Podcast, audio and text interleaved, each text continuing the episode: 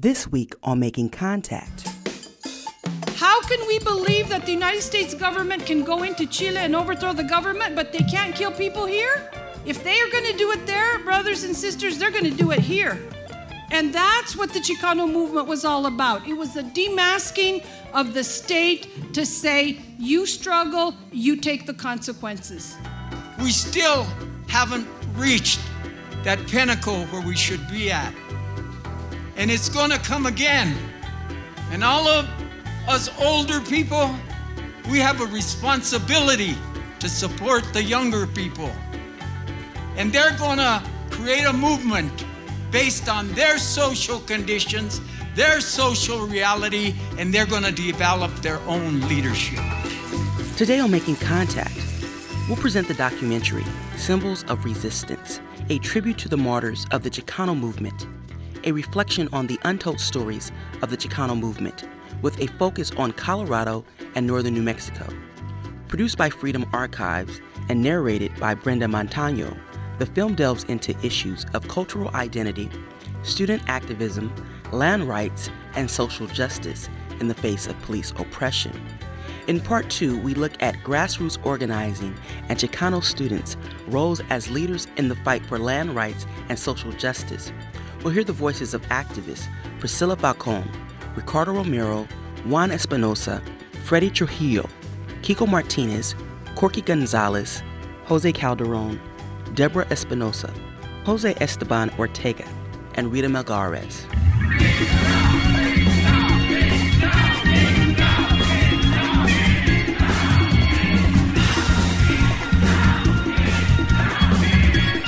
That point in the 1960s, there was a lot of upheaval around the country. The Black Panther Party was on the move. We began to learn about other struggles internally in the United States. Today, we talk about globalization, and what globalization means is neoliberal politics. But in the 1960s, globalization was really about self determination and decolonization for third world countries, people who were in national liberation struggles. It was during an era of what was called national liberation. Former colonies of European powers or America were li- being liberated or freeing themselves or freeing themselves more. Like Cuba was more free, the Congo was more free, an African became president of the Congo in 1960. Uh, Algeria became free. So these movements of independence and national liberation pushed back the imperial power, and that was in the early 60s and into the early 70s. And that's where we learned about liberation, about self determination. It was through the experiences in, in 1959 with the Cuban Revolution. We knew that Che Guevara and the Cubans had opposed the United States and that they had dared to speak and that they had dared to voice and that they had dared to stand up. And so we then embraced that because that was our struggle too. And then I think that Priscilla Falcon, probably the biggest impact uh, on the Chicano movement in terms of self determination and understanding oppression came with our understanding of what was happening with the Vietnam War. Understanding Vietnam, what had happened, the colonialism, the French colonialism, then the U.S. involvement, U.S. Uh, troops and military, and the amount of monies, and, and our relatives had gone to World War II, and now our uncles were going to, to, to the Vietnam War, and understanding what that meant. Juan Espinosa, I was in Da Nang Air Force Base. I was in the Air Force. I worked on F-4 Phantoms, worked on the flight line, and I remember the night that we got word that Martin Luther King had been assassinated. All the black airmen that were in our squadron all moved into one barracks that night, and they pr- spray painted on the side of the barracks "Black Power." I just remember thinking about that, thinking about it a lot for days. Before that year was over, I decided that I didn't think we ought to be in Vietnam. I went to my commanding officer and I told him that I didn't think that I could do any more uh, to support the war. And he kind of read the riot act, said, well, you know, that in a war zone, uh, that could be treason. As a result of its impact across all sectors of society, the anti war movement in the United States faced intense state repression. One of the most influential anti war mobilizations for the Chicano movement was the Chicano Moratorium, held in August 1970. More than 30,000 people marched in East Los Angeles to protest the war in Vietnam. The police brutally attacked the peaceful march, killing four people and arresting more than 150. Juan Espinosa. And I knew about the anti war movement in the United States, and I made a commitment to myself that as soon as I got back to the States, I was going to get involved somehow with the anti war movement. Priscilla Falcon. So all of those ideologies flooded into our mindset, into our vocabulary, and we began to see a reflection of ourselves in those struggles. And that was empowering. When you could see what they were doing and you could understand your own social conditions and say, yes, we can change these things.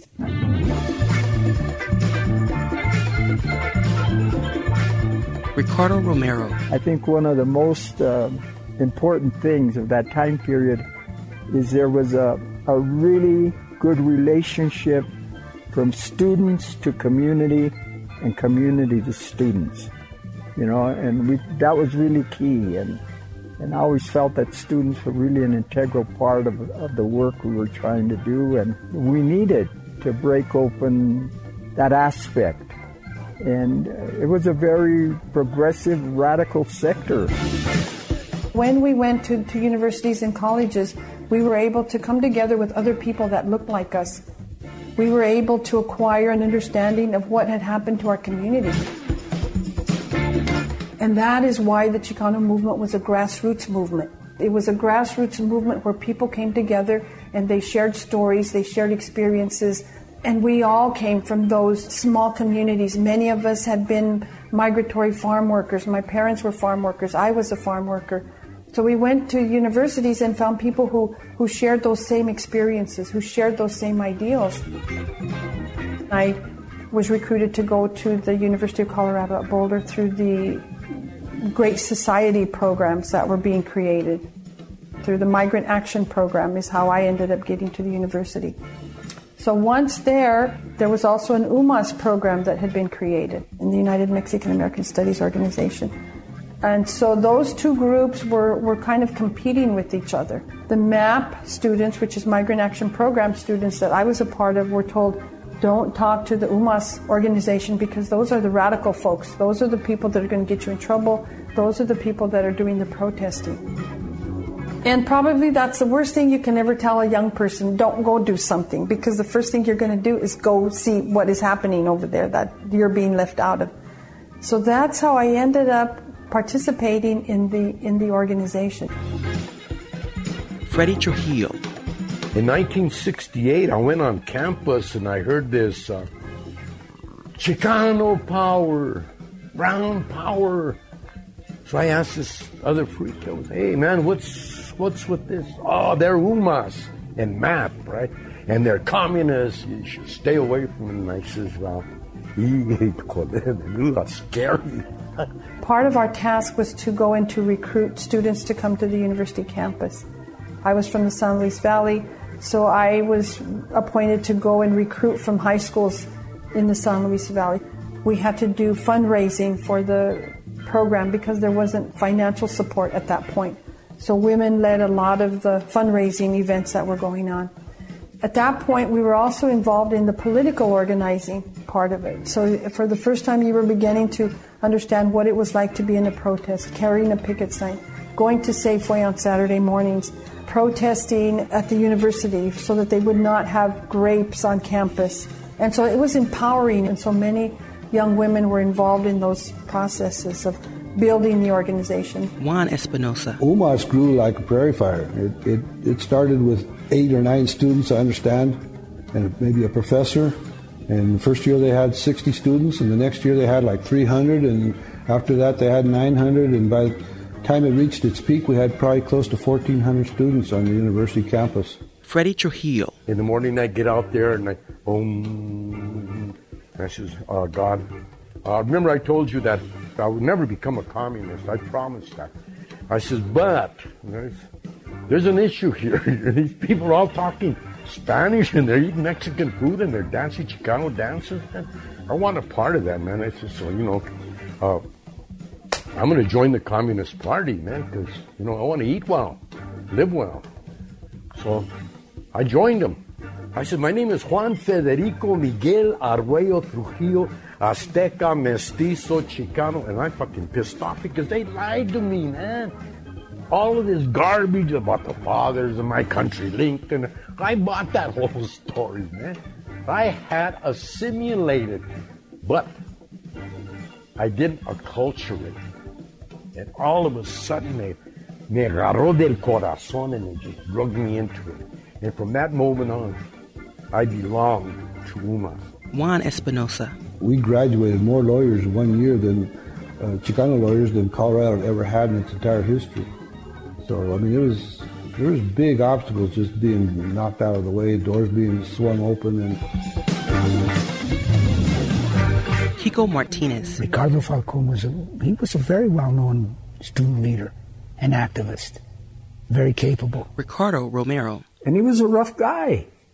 He wasn't somebody you played around with. You know, if you're going to mess with Ricardo, you're going to have consequences. And he could move the people in the prisons. He could move the people in the barrios. And he could move the students. Priscilla Falcon. Ricardo had, had graduated from CU Boulder and applied to law school in late 1971, early 1972. He was admitted into law school. At that time, we were organizing feverishly for La Raza Unida here in Weld County, and he was a candidate for sheriff of Weld County. La Raza Unida was created in 1970 to politically represent Chicanos in the Southwest. The party's grassroots campaigns and candidates won several local elections. The community was prepared, meetings were held, delegates were selected.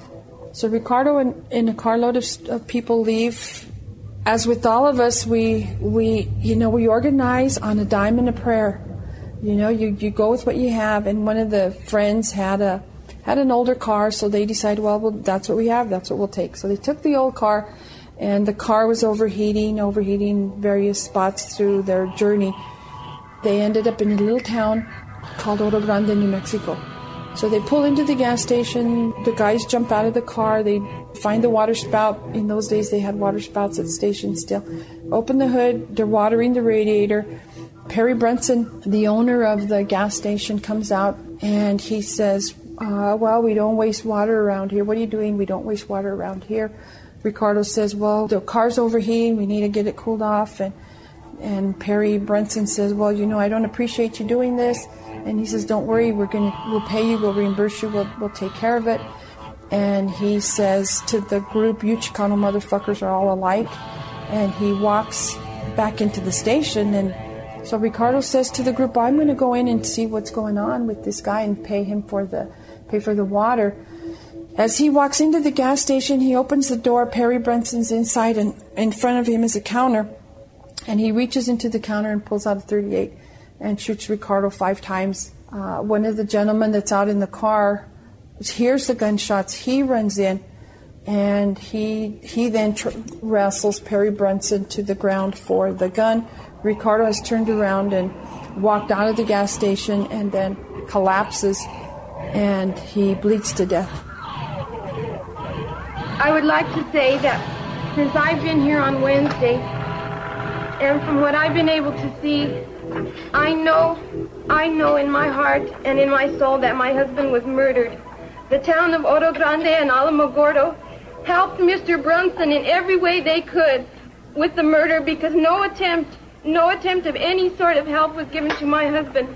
I would like to ask Mr. Brunson and the community of Oro Grande and the community of Alamogordo. I would like to ask them, how do I tell my two-year-old son that my husband was murdered? He was murdered in Alamogordo over water and no help was given to him.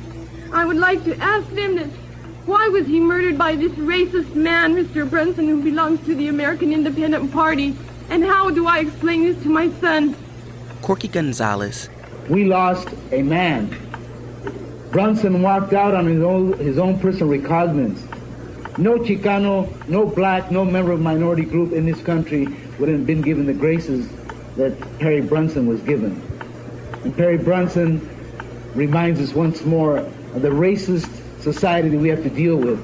Jose Calderon. Ricardo Falcon was a strong man in a society that wants everyone weak and dying from the disease of social, cultural, and political exploitation. Ricardo was an individual in a melting pot that seeks to control us and manipulate us. Ricardo was el grito del barrio Bato in a society that crucifies the Bato. Nails the rebel mind to the cross of Racismo America. Justicia, igualdad, community control, self determination, all part of a movimiento within Ricardo to end the long time suffering of our Chicano brothers and sisters. Priscilla Falcon. Understanding, uh, number one, the, the assassination itself. Number two, understanding the American Independent Party, uh, George Wallace, what he stood for. What that did is it began to unveil the state, what apparatuses the state was able to use, what were willing to use to annihilate its own population. We grow up believing in the Constitution and in the Bill of Rights and that you have all these rights and privileges. But then these experiences happen to you and an unveiling happens where you say, no, there's something wrong here. We have to explain this. What does this mean to me? And I think there's several choices that we make. One, we can just back off and not do anything. Or number two, you step up and say, no, this is wrong. You, you become a Lupe Briceño. You become a Josie Lujan.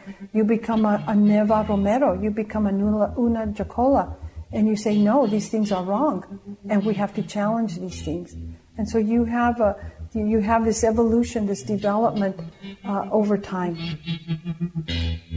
Perry Brunson was acquitted of the murder of Ricardo Falcon.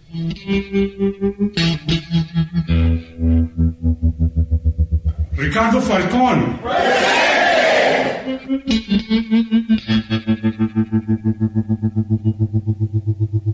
Deborah Espinosa. As we got more involved as students, we had no avenues um, to push our issues forward. That's why we always had to hit the streets. That's that was our best recourse was to hit those streets and let the people see us. And so eventually we had our own martyrs uh, within the movement, people who really put their lives on the line to take issue with um, all of this repression. Ricardo Romero. The attack on, on the student movement was really key for the state because uh, uh, there's no revolutionary movements in the world without an intelligentsia. And this was the intelligentsia. We had people in, in employment, in positions, you know, uh, who were very vocal and were leaders and um, uh, activists. And they stood with the students. And, and, unfortunately, Ricardo Falcon was fired, he was let go. And uh, a number of students were banned from campus. Juan Espinosa. They started messing with us. They were alarmed by how we were changing the culture of the university and they started losing our financial aid applications, our files. The most vocal, the most, uh, the strongest advocates, the, the militants, the ones that were doing the leading the demonstrations and all that, they were being targeted. It was their financial aid files that were being lost. And that summer there was a purge of, I would estimate, at least 90 students that were blacklisted from the university and told that they couldn't come back. I think they got restraining orders against most of them. Throughout the early 1970s, the climate on UC Boulder's campus remained tense. On October 29, 1973, a handful of students took over an office in Regent Hall. After a brief standoff, students marched on Macky Auditorium to confront Vice President James Corbridge and State Representative Sandy Arnold. A meeting with the governor was promised, but the governor left after only five minutes, and the UMAS students were forced out by state police. The occupation of TV1 followed. Voy a cantar un corrido que en Colorado pasó. Murieron los seis de Boulder, dos noches en mayo en 74. Deborah Espinosa. Things just got more heated. Long story short, some students decided that they needed to take over the Equal Opportunity Office. It was a little building in the back of the campus, nothing significant. In fact, it was slated to be knocked down, and, and, and they called it TV1, temporary building number one. I was one of the original eight people that took over TV1. On the morning of May 13, 1974, eight students occupied TV1. The students demanded the firing of UMAS EOP director Joe Franco and assistant director Paula Costa for approving attacks on students. The TV1 occupation became an epicenter for student organizing over the next three weeks. Freddie Trujillo. We thought we'd be in there just a couple, two or three hours because we had taken buildings before on campus and, and they had, uh, uh, after a couple, two or three hours of negotiation, they would let us leave the building, right? Well, uh, we ended up uh, staying there. We ended up staying in this building. Deborah Espinosa. A day passed, two days, three days, four days. We were not getting any communication, and it was very clear that they weren't going to work with us. And uh, we were nearing the end of the semester and graduation, now going into a second week. Campus basically fell quiet. Most of the students were gone for the summer. Juan Espinosa. The very first day, we, we burned a coffin out here because we said that UMAS was dead, that the university had killed UMAS, and we buried it. We burned it and we buried it. We put up a cross. In the final days of the occupation, police surveillance and harassment increased. On the evening of May 27th, an explosion rocked Boulder's Chautauqua Park. Freddie Trujillo. The 27th of May, Neva Romero was killed in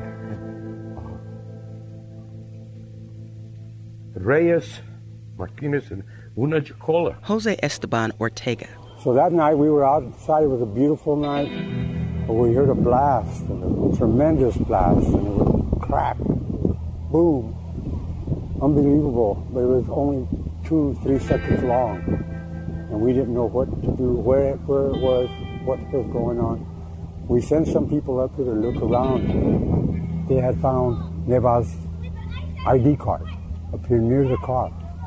Everybody knew Neva on campus. She was a, on the student council, 21 years old. Deborah Espinosa.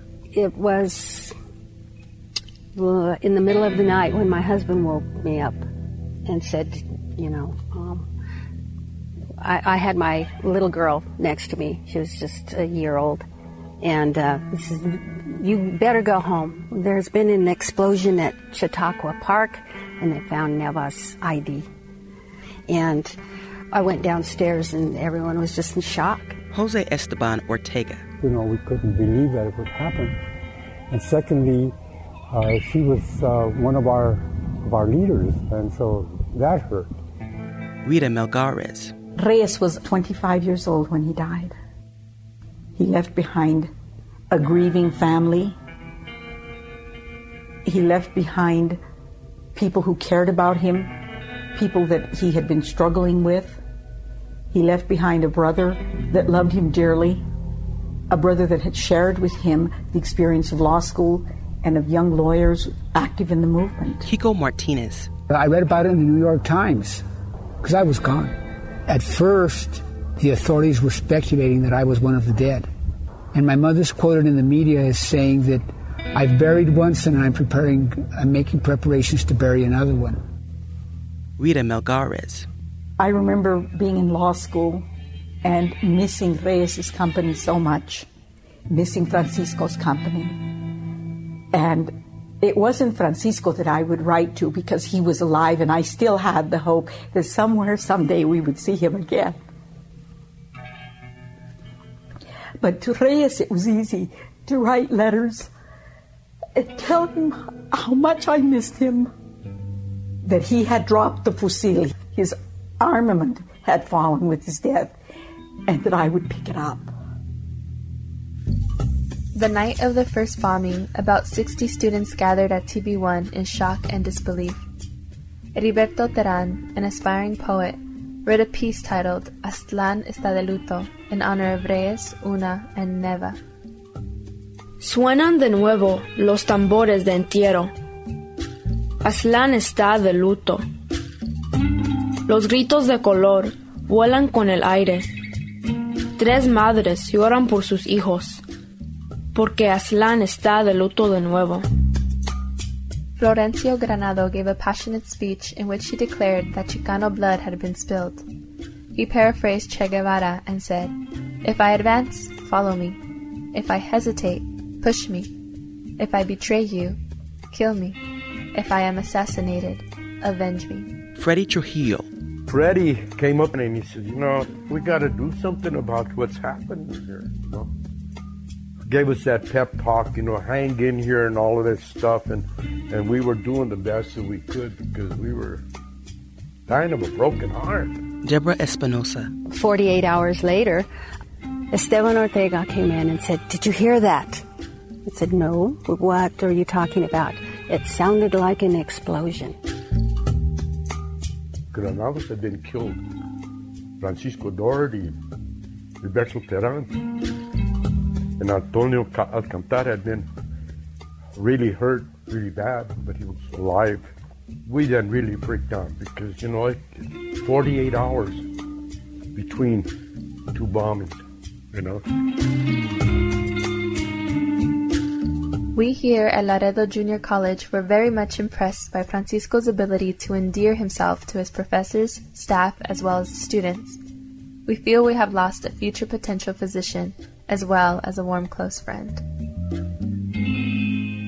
Freddie Trujillo. We hugged each other and cried and screamed and hollered and did everything that we had to do to let go of that, that anger and that pain. Juan Espinosa. After the second bombing, I don't know if it was like the very first day, but or later in the day, but the phone rang. It was somebody from the university, and they they said that they wanted to meet and negotiate an end to our occupation.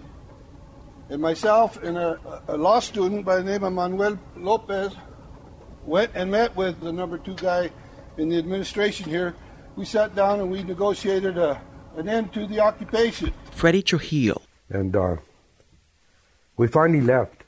We finally left the building at that point. We had we'd been in that building for about three weeks. The students and the CU Boulder administration agreed that Franco and Acosta would be removed from their positions, UMAS EOP would be restructured to include elected student leadership, and those involved in the occupation would be granted amnesty from criminal prosecution. The six murdered activists became known as Los Seis de Boulder. No one was ever charged for the deaths of those seis. Reyes Martínez. Neva Arlene Romero. Una Jaakola. Francisco Dougherty. Florencio Freddy Granado. Heriberto Terán.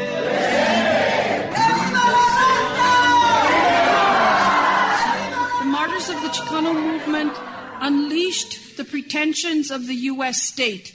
The martyrs of the Chicano movement, what they basically did is what Paulo Freire said you have to take the mask off. You have to take that bubble wrap off and see what the reality is. And that's what they did for us. And that's it for part two of Symbols of Resistance, a tribute to the martyrs of the Chicano movement, a documentary produced by the Freedom Archives in San Francisco, California. Check out our website, radioproject.org, to get a podcast, download past shows, or make a difference by supporting our work.